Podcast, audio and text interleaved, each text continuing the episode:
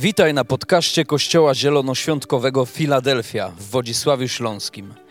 Mamy nadzieję, że to przesłanie zachęci Cię do bliższej relacji z Jezusem.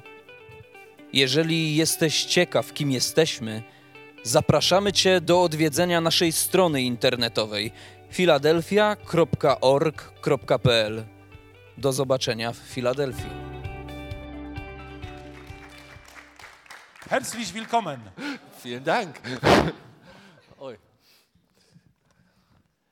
Hej, fajnie być wśród Was. To jest mega przywilej dla mnie, że mogę tutaj być wśród Was. Jak na to zasłużyłem? Co ja takiego dobrego zrobiłem, że mogę tutaj stać na tym miejscu? Dziękuję. Jestem bardzo wdzięczny za Was. Może jeśli chodzi o kobiety, bo zaraz zapomnę o tym.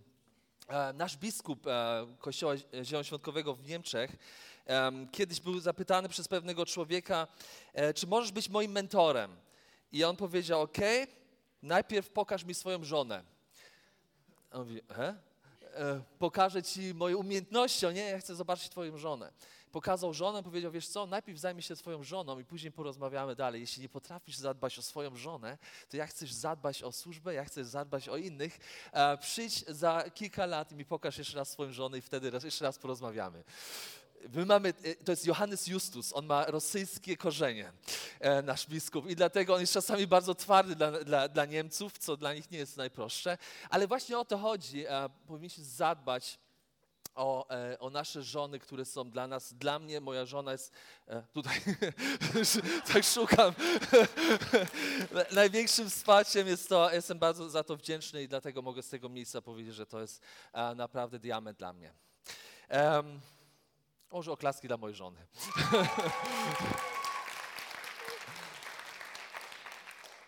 Jest tak mega fajnie być wśród Was. Jesteście wielkim błogosławieństwem. Wasi pastorowie są wielkim błogosławieństwem dla nas. Filadelfia jest wielkim błogosławieństwem dla Polski. I także w Niemczech o Was słyszymy i widzimy Was online. I naprawdę dziękuję Wam za to, co tu czynicie na tym miejscu. Wczoraj byliśmy w Krakowie i tak jechaliśmy z tego Krakowa i coraz mniej tych domów i coraz mniejsze te miasta się robiły i nagle się znaleźliśmy gdzieś. I ja jestem zafascynowany, co stworzyliście na tym miejscu. Czasami niektórzy mówią, hej, ja jestem z wioski, ja nie mogę nic takiego ciekawego stworzyć. Nie chcę mówić, że Filadelfia to wioska, przepraszam bardzo. Tylko czasami mamy takie mniejsze myślenie, ale Bóg chce czegoś innego uczynić i Boże plany są inne niż nasze. I dlatego chciałem dzisiaj także mówić na temat pewnego powołania człowieka, który jest dla nas bardzo dobrze znany. Wczoraj jeszcze wieczorem powiedziałem, Boże, ja potrzebuję czegoś świeżego, coś dobrego, nie chcę nic podgrzewać i dawać dalej, tylko Duchu Święty pokaż mi. I mam dla Was 3 punkty. Wiecie, w Niemczech jest tak, dobre kazanie zawsze się składa z 3 punktów. Po niemiecku, punkt 1, 2, 3. I dlatego mam 3 punkty dla Was, 3 inspiracje. Dużo wychodzi z mojego serca, z tego, co przeżywam, co jestem przekonany. 25 lat temu, teraz już 26 w tym roku, nasza rodzina założyła, czy z pewną małą grupą ludzi w Düsseldorfie kościół, wtedy jeszcze Polskie Centrum Chrześcijańskie. Mój tata miał na sercu, żeby Poloniak, bo jest dzisiaj nadal dużo Polonii. Moja klasa, pamiętam, połowa ludzi w mojej klasie to byli Polacy. Także to jest niesamowita jaka jest grupa Polaków tam wśród nas i mieliśmy to na sercu. To czyniliśmy, to nie jest zawsze proste, ale Bóg coś stworzył pięknego na tym miejscu, że możemy mieć także być inspiracją dla innych. I od kilku lat, 3 lat teraz już prawie, z moją żoną przyjęliśmy ten kościół i idziemy tą podróż dalej. Zmieniliśmy już nazwę, jest taka typowa polska nazwa Life Church. Dlaczego? Dlatego, że Life Church Kościół Życia, bo chcemy także, żeby ludzie poznawali, że to ma coś z Polską do czynienia. Dlaczego tak robimy? Bo nie chcemy właśnie się ograniczać tylko do Polaków, ale stwierdzam coś. Kiedyś pomyślałem sobie tak, może to wcale już nie jest naszym zadaniem, naszym powołaniem być tylko dla Polonii. Może musimy się powiększyć, czy może przemienić na język niemiecki, cokolwiek. Ale wiecie, zawsze miałem pewne zahamowanie w swoim sercu. I dzisiaj wiem, że dobrze, że się zatrzymaliśmy, dlatego że pewien pastor niemiecki powiedział: hej, słuchajcie, zostańcie w tym miejscu, w którym jesteście, bo my potrzebujemy was, bo tam, gdzie wy możecie dojść, my tam nie dojdziemy z naszym niemieckim. I powiem wam tak, że tworzy coś nowego w naszym kraju, ja to obserwuję bardzo, podziwiam to, że zaczynają się Polacy organizować w Niemczech bardzo, bardzo mocno. Mamy w Düsseldorfie, mamy różne festiwale, kino polskie, ludzie przychodzą, masa ludzi przychodzi na koncerty Polonii, są festiwale, tak jak już mówiłem, koncerty, jest disco polo, różne jakieś ciekawe rzeczy i przyjeżdża tam masę ludzi. Ja powiedziałem sobie: stop. Jeśli na takie spotkania przyjeżdża tyle ludzi, tyle Polonii jest, to ja chcę, abyśmy my byli miejscem, gdzie ludzie przychodzą, aby uwielbiać prawdziwego i żywego Jezusa Chrystusa, i w tych miejscach chcemy, aby życie płonęło. I dlatego jest nasz Kościół Kościołem życia. My chcemy, aby życie, prawdziwe życie przechodziło przez nas na innych ludzi, żeby zobaczyli, że jest coś wspaniałego w Jezusie Chrystusie, że On jest jedyną drogą, prawdą i życiem. Alleluja! O, jest tak zafascynowany tym, o czym mówię. Dlatego przepraszam, jeśli będę głośno mówił i się ekscytował, to po prostu wybaczcie mi to, okej? Wiecie, kiedy mówimy o powołaniu, o tym, co Bóg ma dla naszego życia, pasja jest czymś ważnym elementem tego wszystkiego. I wiecie, my jako Kościół mamy pewną wizję. My mamy wizję, która się łączy czy składa z trzech rzeczy. To jest wiara, relacja i wzrost.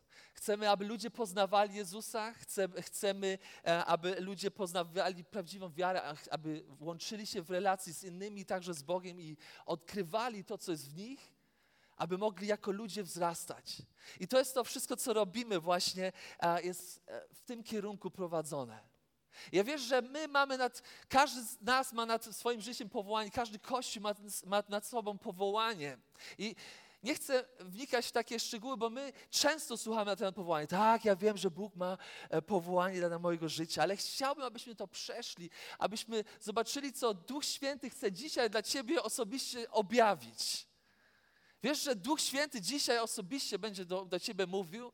Ja jestem przekonany o tym. I chciałem wspomnieć o Mojżeszu. Dlatego moje kazanie, czy temat mojego kazania jest cóż masz w swojej ręce? Co masz w swoich rękach? Ja często wiem, czego nie mam. No, to mi się przydało, Ale cóż masz w swoim ręku, czy w swojej ręce? I powiem wam tak, chciałem przeczytać pewien tekst Bożego Słowa i później te trzy moje ważne punkty przekazać wam. To jest druga Księga Mojżeszowa, 4 rozdział. Tam Mojżesz rozmawia z Bogiem. Tam Mojżesz otrzymuje swoje powołanie. I tam czytamy tak, że w tej dyskusji od 1 wersetu do 5. Mojżesz jednak odezwał się w te słowa. A co jeśli mnie nie uwierzą i nie usłuchają mojego głosu, ale raczej powiedzą: Pan nie objawił się Tobie. Bóg powołuje Mojżesza do tego, aby naród izraelski wyprowadził. I on mówi: co będzie, jeśli oni mnie nie usłuchają? I wtedy Pan powiedział: cóż to masz w swojej ręce? Laskę odparł Mojżesz. To znaczy laskę taką prawdziwą, teraz nie mówimy o kobietach, okej?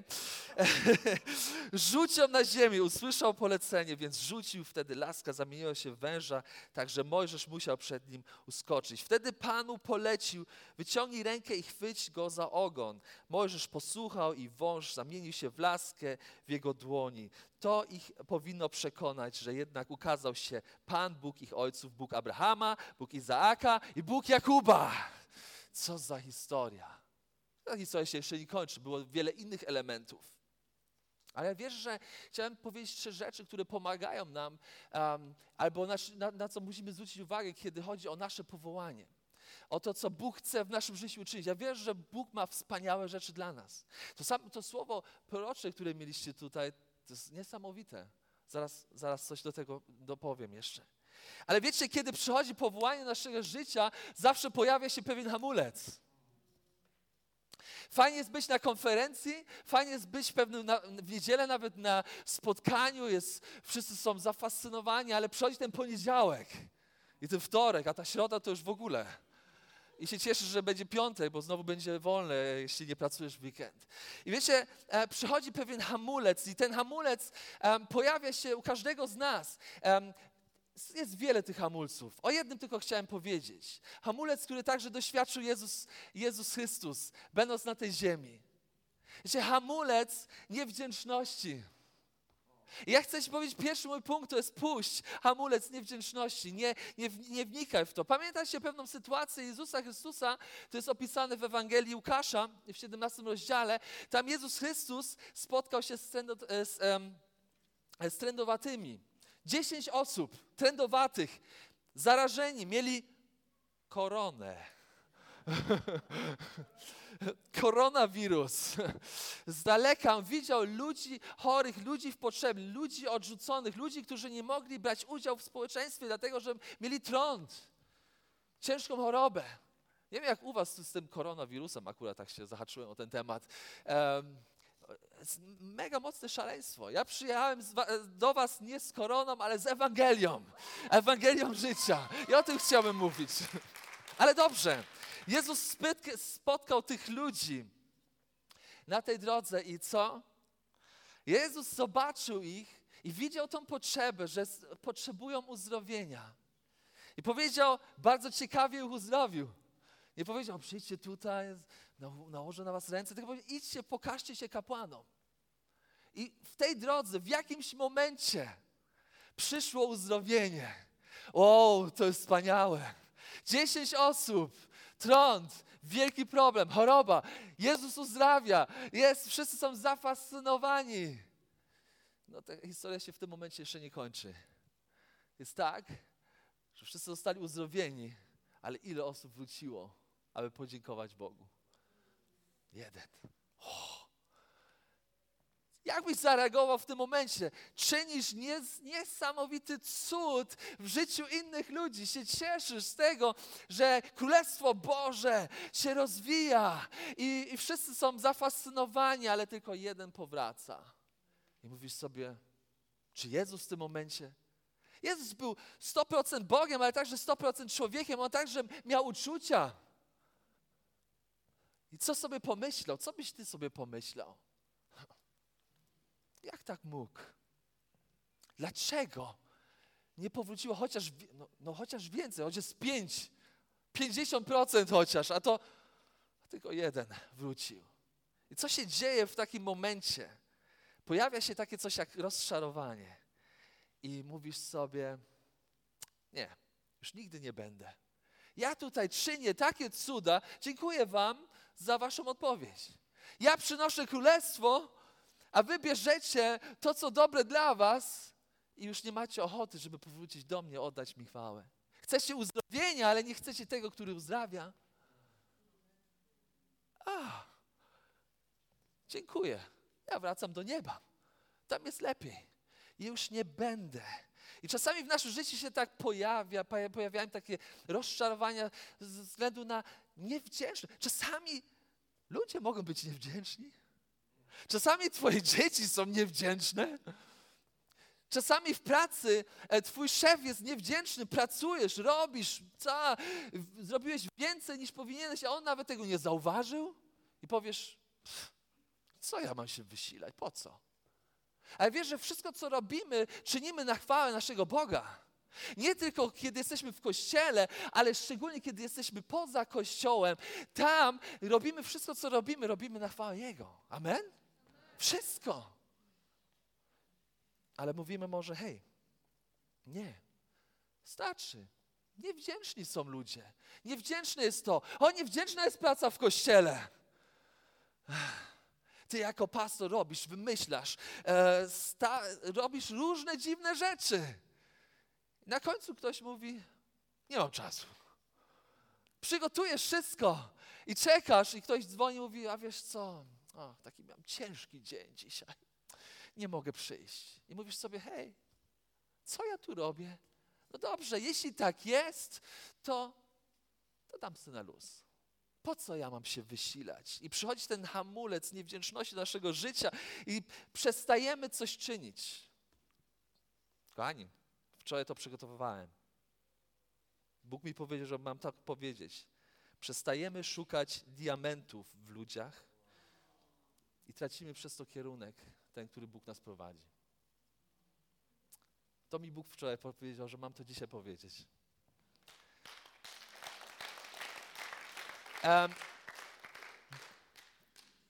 Mówimy, że już nie będę tego robił, dlatego że spotkałem się z niewdzięcznością wśród ludzi.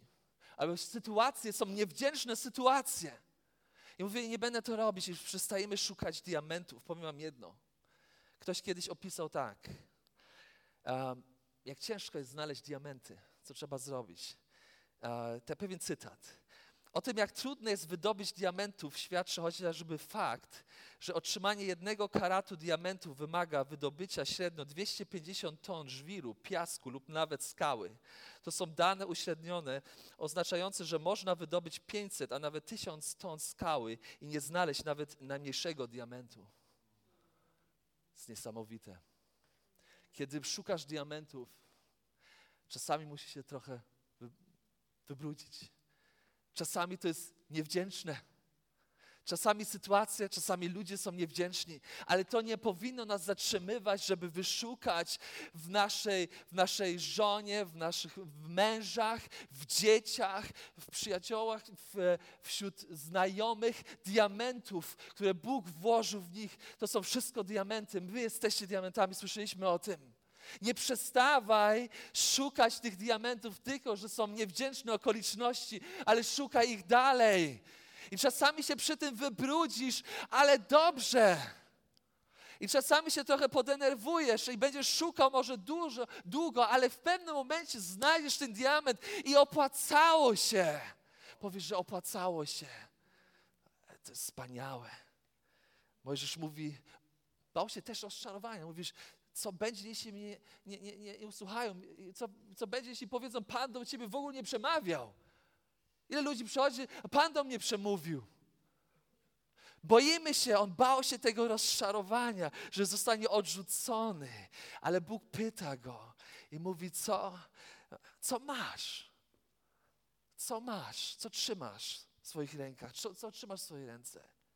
Okej, jest laska. No to rzuć tą laskę. Rzuć to na ziemię, mówi Bóg. I z laski stał się wąż. Czasami mamy więcej w naszych rękach niż myślimy. Gdybym to miał, gdybym miał taki kościół, gdybym miał takich ludzi, gdybym miał takiego gitarzystę. Wtedy.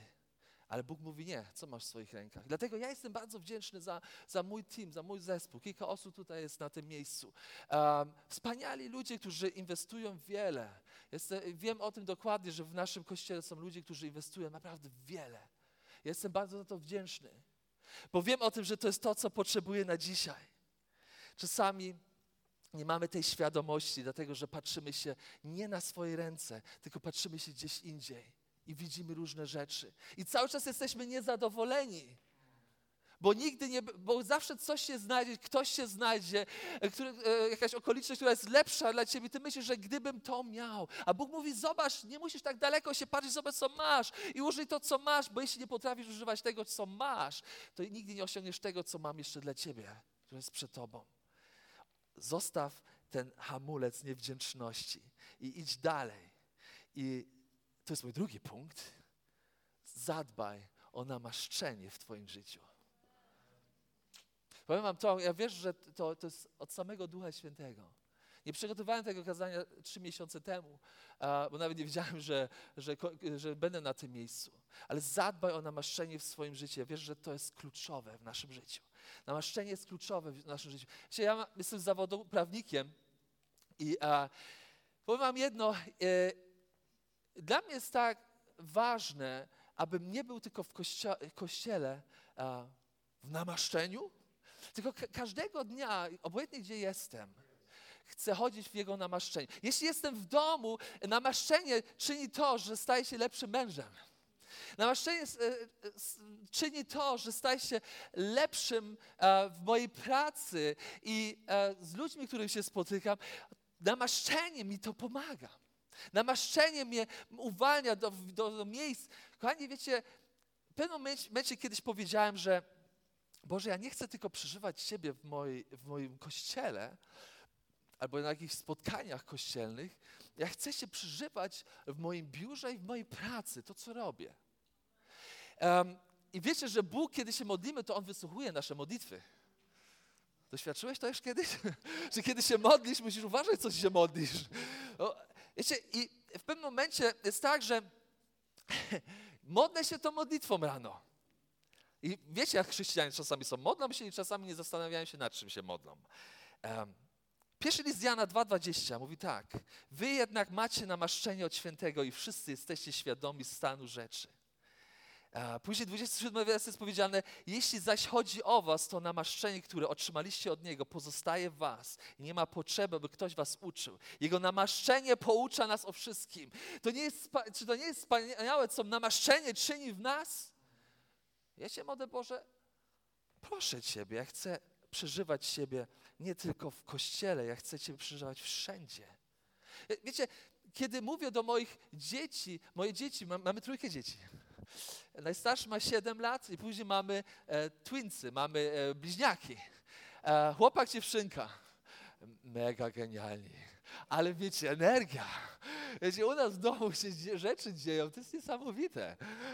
Ale próbujemy, żeby nasze dzieci zobaczyły prawdziwego Jezusa w nas. Nie chcemy ich nauczyć wiary. Chcemy im pokazać miłość Chrystusową, którą my mamy do Niego i niech przez nasze życie oni widzą, że Jezusa trzeba pokochać. Nie nauczyć się czegoś o Nim tylko, ale po prostu trzeba pokochać. I dlatego zawsze, kiedy z moim synem, z najstarszym gdzieś jeździłem, zawsze mu tłumaczyłem coś. Mówiłem zawsze coś o Jezusie. Zawsze, kiedy jego najlepsza historia to jest ukrzyżowanie Jezusa Chrystusa, co nie jest dla rodziców tak fajne, bo wiecie, jeśli tłumaczysz tam wszystko, co się wydarzyło, to jest bardzo okrutne, ale on kochał tą historię i on zawsze wiedział, że zawsze się pytałem, Lionel, widzisz, ma Lionel na imię, gra też jak Messi i wiecie, mówię mu, słuchaj, wiesz, kto to zrobił? I on już wie, bo zawsze jest ta sama odpowiedź, wiem, to Jezus uczynił. I pewnego dnia było tak, że posprzątałem mu pokój jego. I mówię, Leo, patrz, twój pokój. Posprzątany, dziwna sytuacja, co? On mówi, tak. Ja wiesz, kto to zrobił? On się tak mnie bawi. Jezus? Ja mówię, no, w sumie tak. Przełóżmy to na to, że Jezus sprząta nasze wewnętrzne mieszkanie. Tak, jest pewne poselstwo w tym. Halleluja. I dziękuję Ci za to poselstwo. Ale wiecie, nasze dzieci wiedzą, że tak naprawdę nie uczymy ich religii, ale uczymy ich kochać Jezusa i wierzę, że Jezus jest centrum naszego życia. I nadal jestem w tym dniu, w którym się modlę, Boże, namaszczenie niech ma wpływ na moją pracę. I ja w mojej pracy jako prawnik dużo muszę latać po Niemczech, co jest wspaniałe, mogę poznawać różne miejsca. Wiecie, kiedy i właśnie w ten dzień poleciałem do Potsdamu, raczej do Berlina i później pojechałem do Potsdamu, do sądu. I tak jadę i rano to było, wiecie, nie lubię rano wstawać wcześniej. I tak poleciałem do tego Berlina i byłem tak głodny, bo już teraz w Eurowings już nie dają jedzenia, już po prostu jest ciężko w Niemczech się robi. I jadę tam, mówię sobie, okej, to w Poczdamie, gdzie znajdę jakąś kafeterię, to sobie coś zjem, jestem tak głodny. No i pojechałem tam, chodzę po tym, ktoś kiedyś był w Poczdamie? Nikt, okej, dobrze, także no można tam pojechać, okej. I tak sobie chodzę tutaj do tego lokalu, tutaj chodzę. Jakoś nie, wszystko puste, nie? A jakoś nie mogę znaleźć swojego miejsca. Mówię, co jest? Jakoś nie. Tu? Nie. Tu fajna kafeteria, ładno ozdobione. Nie, idę gdzieś indziej. I tak chodzę i łażę po tym, głodny jak nie wiem. Mówię, co jest? Nie mogę znaleźć swojego miejsca. I powiedziałem, już nie mam ochoty, dobra, to ja idę teraz do sądu i w sądzie zawsze jest takie miejsce na kawę, najczęściej bardzo brzydkie, nie tak ładnie, jak to miałem wcześniej. Ja mówię, dobra, sobie tam usiądę i się przygotuję, bo jeszcze trochę czasu miałem do terminu. No i pojechałem tam i wchodzę tam, nikogo nie ma, cisza. Jedna osoba tam gdzieś tam siedziała w rogu, no tak sobie siadam i nagle patrzę się, co znaczy patrzę, widziałem tak, że ktoś wchodzi. Tak się patrzy i idzie do mnie. I wiecie, czasami jest tak, że czasami się to zdarza, że w sądzie, jak jesteś, ktoś przychodzi, a pan jest prawnikiem, czy mogę się coś zapytać? I to jest, no nie, raczej nie. I ja już widziałem, że na pewno złapał teraz prawnika i teraz będzie mi coś nawijał. I sobie usiadł do mnie, bo przepraszam, mogę sobie tu usiąść? I mówię, tak, dużo miejsca, ale okej, możesz sobie tu usiąść. I już czekałem na to, że zaraz znowu będzie jakieś pytanie. Zapomniałem o tej modlitwie. Ja mówię, ja chciałbym z Panem porozmawiać. Czy mogę coś powiedzieć? Ja mówię, proszę. I on zatrzymał mówić, no, o co chodzi w tym życiu tak naprawdę? Ja mówię, no. Mówi, a tak się zastanawiam, bo po prostu żyjemy tak z dnia na dzień i są takie, wiecie, sytuacje, wstajemy rano, jemy i chodzimy do pracy, ale w tym życiu musi być coś więcej, jak tylko takie życie, że tak bez kierunku i tak dalej. Ja mówię, co on mówi? O co mu chodzi?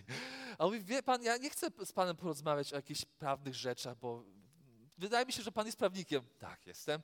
Okej, nie chcę o tym mówić. Chciałbym po prostu z panem porozmawiać. Czy mogę? Ja mówię, no tak, no proszę, nie? Zaczyna on mi trochę tam mówić, ja mówię, w tym pewnym momencie zajarzyłem, sytuacja się zmienia. Przecież jestem dzieckiem Bożym wszędzie. Obojętnie, czy mam garnitur, czy mam skórzaną kurtkę, jestem wszędzie chrześcijaninem, wszędzie dzieckiem Bożym.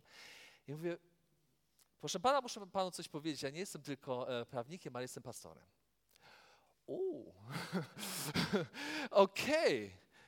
I wtedy, wiecie, co się dzieje? Mówię tak, modliłem się o to i teraz jest czas, abym mu mówił o Ewangelii.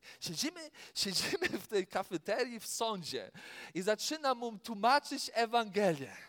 Co Jezus uczynił dla nas. Taka proste, to co znam ze szkółki niedzielnej. Zacząłem mu głosić o Jezusie Chrystusie, który jest jedyną prawdą i jedyną drogą i życiem. I mówię mu o tym. I wiecie, nagle się patrzę, coraz więcej ludzi się tam zebrało. Ja musiałem coraz głośniej mówić. I mówił o krzyżu Golgoty do niego. Wszyscy się tak zerkają, o co im tam chodzi. Wiecie, zacząłem mu głosić Ewangelię. Nie mogę wam powiedzieć, że padł na kolana grzesznik, oddał swoje życie Jezusowi. Ale ja mogłem zobaczyć, że chodzimy w naszym namaszczeniu zawsze. I na końcu powiedziałem mu tak, niech pan mi tylko coś powie. Dlaczego pan tutaj przyszedł na to miejsce? On mi powiedział tak, siedziałem w domu i ja tutaj nigdy nie przychodzę do sądu, ale słyszałem taki głos, idź do sądu i tam spotkasz kogoś, z którym porozmawiasz. Ja mówię, to jest niesamowite. Wiecie, kiedy się modlimy, Bóg czyni swoje. Kiedy chodzimy w namaszczeniu, Bóg robi swoje. Dlatego w liście do Efezjan jest powiedziane, nie upijajcie się też winem, przy tym łatwo o nieprzyzwoitość, ale dbajcie o to, by Duch mógł was stale napełniać. Bądźcie pełni Ducha wszędzie, gdzie jesteście. Kochani, ja żyję tym, dlatego że wiem, że jest tak konieczne, abyśmy na zewnątrz byli właśnie światłem, abyśmy na zewnątrz pokazywali i rozchodziło się Królestwo Boże, żeby ludzie czuli zapach nieba tam, gdzie my chodzimy, tam z ludźmi, z którymi się spotykamy. I dlatego kocham właśnie to namaszczenie Boże, które nie jest ludzkie, ono jest z nieba i ono przemienia tam, gdzie wchodzimy. Dzisiaj przychodzę do mojego fryzjera i tam moja fryzjerka mnie wita. Przyszedł mój pastor, ona nie chodzi do mojego kościoła, ale ona mówi, że przyszedł mój pastor znowu i zrobię mu fajną fryzurę. Kochani, ja chcę wszędzie, gdzie chodzę, chcę, aby to namaszczenie dotykało się ludzi.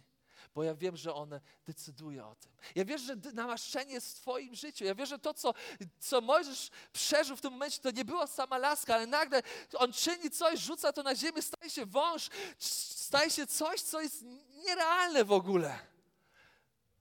No ja gdybym wziął jakąś laskę i rzucił tą laskę, no to co by się stało? Nic, ale namaszczenie czyni różnicę w naszym życiu.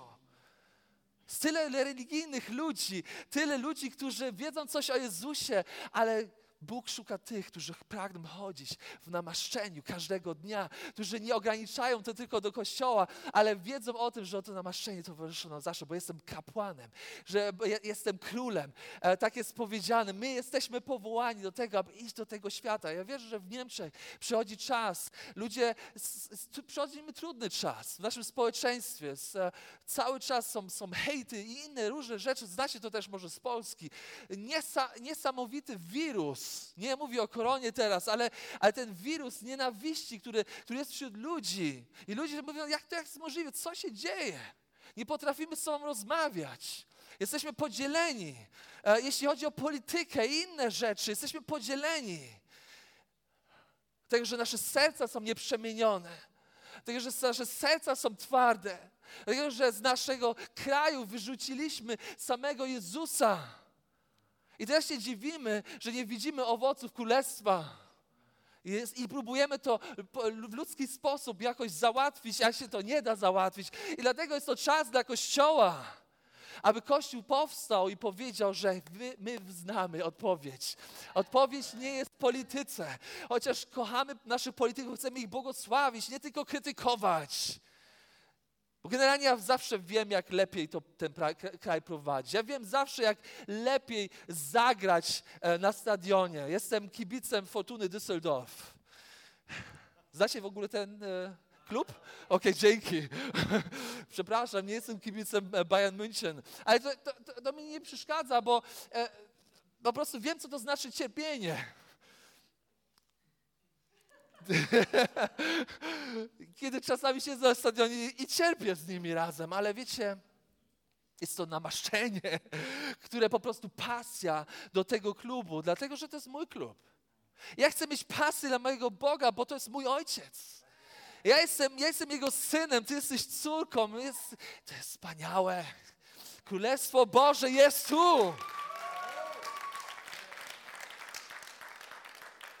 Możesz tego doświadczać w swoim powołaniu. My możemy tego doświadczać w naszym powołaniu. Trzeci punkt, mój ostatni punkt. Bądź wierny w małym, ale także otwiera się na wielkie. Jest zawsze ta walka między tym, co małe i co wielkie. Czasami się zadowalamy na tym, co małe, a czasami tylko koncentrujemy się na tym, co duże i nie wiemy, jak wybrać. Wiecie, Mojżesz miał podobną sytuację. Druga Mojżeszowa, 3 rozdział, 1 werset, czytamy tam, że gdy Mojżesz pasał owce swego teścia Jetra, kapłana Midianitów, poprowadził raz stado poza pustynię i przybył do Góry Bożej, do Horebu. Wiecie, jedno jest prowadzić owce do Horebu, ale jego powołanie było większe. Jego powołanie było wyprowadzić naród z Egiptu. Wielkie powołanie. Ale także te drobne rzeczy, one także są ważne w naszym życiu. Bądź wierny w małych. Czasami spotykam ludzi, którzy mówią cały czas, jestem powołany do wielkich rzeczy. Nie będę robił małych. Ja pamiętam że kiedy rozpoczynaliśmy Kościół, wiecie, ja wszystkie służby robiłem, które były możliwe w ogóle. Szczególnie jesteś synem pastora, musisz w ogóle wszystko robić.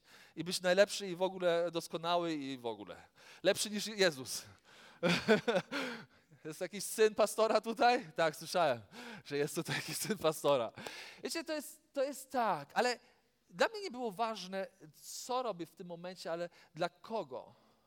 I ja chciałem po prostu służyć Bogu. Ja myślałem, że moje powołanie to jest tutaj, perkusja. Dzisiaj już nie chcą mnie puścić na perkusję, nie wiem dlaczego. Mi się wydaje, że rytm dobrze trzymam. A wiecie, te małe rzeczy prowadzą nas do wielkich, ale także nie chcemy się zatrzymać tych małych. I którzy są tak skoncentrowani na tym małym, że nie wierzą w to, że Bóg może więcej coś w ich życiu uczynić. Ale ja jestem wdzięczny za małe rzeczy, bo one kształtują mój charakter, ale także chcę patrzeć się na Boga, który jest wielkim Bogiem, który może rozszerzyć moje granice i może mi postawić w miejscu, w którym nigdy bym nie pomyślał, że mogę się znaleźć. Ja na przykład sam mogę powiedzieć o sobie, że nie jestem człowiekiem, w mojej klasie pamiętam, dla mnie najgorsze było to stawać przed klasą i coś mówić. To dla mnie była masakra. Ja nie wiedziałem, co mówić i jak już stałem, to po prostu mi uciekały moje myśli, to było okropne. Wiecie, że Bóg ma humor? I powiedział sobie, hej, no to właśnie ty się nadajesz teraz na to, żeby głosić Ewangelię. Chociaż nigdy tego nie szukałem, tak jak mówię, chciałem być perkusistą, Bóg ma inne plany. Ale od małego wszystko się zaczyna, bądź wierny w małym, ale nie zamyka się od dużych rzeczy. Dzisiaj już rano mówiłem do waszych pastorów, że u nas w Düsseldorfie nie jesteśmy mega wielkim kościołem. Kościół Life Church, jeśli macie ochotę i chcecie lajkować nasz kościół, bardzo chętnie zapraszam wszystkich, Kościół Życia, Life Church. Okej, koniec reklamy. Wiecie, ale my jako Kościół mamy pragnienie, aby być głośnym Kościołem w naszym mieście. Wiecie, Polacy, to co widzę wśród Polaków w Niemczech, że oni są po prostu, czasami myślą, że nie mogą nic zrobić, dlatego, że są Polakami w Niemczech, ale spotykam wielu wspaniałych Polaków, ludzi, którzy są mega dobrze wykształceni, ale po prostu boją się, myślą, że są gdzieś z boku tego społeczeństwa. Ja chcę im pokazać, że można więcej, że nie koncentruj się tylko na małych rzeczach, ale Bóg może otworzyć coś. I jako Kościół także robimy konkretne kroki. W tym roku 5 września mamy czas przełomu. Znacie Jakuba Kamickiego, ewangelista, znacie na pewno. I zrobimy czas przełomu 2020 w Düsseldorfie. Wynajęliśmy najlepszy teatr, który mamy w Düsseldorfie. Nie patrzymy się na finanse, bo tych finansów nie mieliśmy w tym momencie, ale mam wizję, mam głos Boży, który mi mówi, róbcie to, nie zatrzymuj się tylko na małym, ale szukaj także większego, chociaż bądź wdzięczny za to małe, bo od tego miejsca się wszystko zaczyna.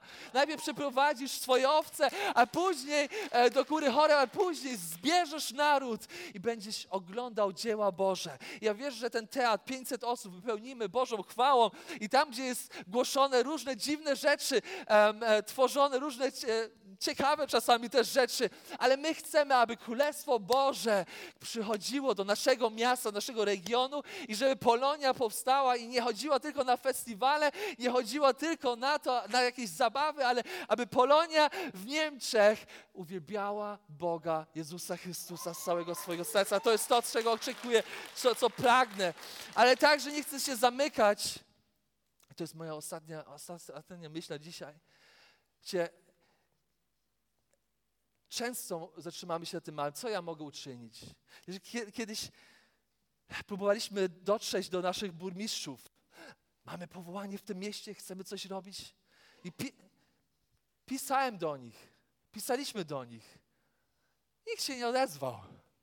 Kogo to interesuje, jakaś polska grupa się zgłasza, że coś tam powiedzieć. I można by było się zatrzymać w tym punkcie. Ale ja powiedziałem, Boże, jaki jest Twój plan? Bo o to chodzi. Nie chodzi o mój plan, nie chodzi o moje rzeczy, a co masz Ty w sercu? Jest u nas w Niemczech pewien poseł, po niemiecku się nazywa Paweł Ziemiak, albo inaczej, urodzony w Polsce, tak jak ja, podobnie, Paweł Ziemiak. Wow. I on o tym mówi, że jest rodzonym Polakiem i jest dzisiaj jednym z najważniejszych ludzi, polityków, blisko Angele Merkel, sekretarzem generalnym CDU w Niemczech. Wiecie, jakiś czas temu Bóg położył mi go na sercu. Powiedziałem, hej, to jest nasz wpływ, my chcemy wpływać na Polonię, my chcemy wpływać na polityków także. Ale mówię, hej, mam to doświadczenie, że nawet nasz burmistrz miejscowy, bo mamy więcej burmistrzów, nie ten główny, nawet się nie zgłosił. Ale słyszę Boży głos, zrób coś. Napisz do niego i pobłogosław go. Powiedz mu, że się o niego modlisz. No mogę to zrobić, ale i tak nie zareaguję na to. Bo nie ma czasu. Zresztą ma tyle tak zajęty. Ale posłuchałem głosu Bożego, napisałem. Powiedziałem sobie, dobrze. Nawet jeśli nie odpowie, ja zrobiłem swoje. Powiem wam jedno. Następnego dnia rano otwieram swoje maile. Jest mail z Berlina. Napisałem w moim mailu po prostu błogosławieństwa, słowa wdzięczności za to, że się angażuję w tym kraju, że chcemy modlić się o niego jako Kościół Polonijny w Düsseldorfie. Błogosławimy go, stoimy za nim, modlimy się o niego. I on odpisał, nawet odpisał po polsku. I powiedział, że bardzo dziękuję, bo bardzo rzadko przychodzą takie informacje do biura. I dziękuję za waszą wspólnotę ewangeliczną w Düsseldorfie. I cieszę się z tego, że pamiętacie, że wypowiadać takie słowa. To jest osoba bardzo publiczna, bardzo znana. Ale wiem o tym, że kiedy Bóg nas posyła, zatrzymujemy się na małe, chociaż jesteśmy wdzięczni za małe. ale wierzymy w wielkiego Boga. Nie chcemy Go ograniczać w naszych sytuacjach, dlatego że mamy pewne doświadczenia. Wdzięczni za małe, ale szukający wielkich rzeczy. Puść hamulec niewdzięczności. Chodź w Bożym powołaniu i w Jego namaszczeniu i szukaj więcej. I także w małych sytuacjach bądź wdzięczny. Kiedy moje dziecko przyszło, ostatnio modliliśmy się razem o test w szkole. I on przyszedł i powiedział: tata, mam 0 błędów. Ja mówię: wiesz co? Modliliśmy się o to. Małe rzeczy, świętujemy te małe rzeczy. A wiemy, że Bóg ma więcej. Taki jesteś Ty. Taki jest On. Halleluja, oddajmy Mu chwałę. Powstaniemy.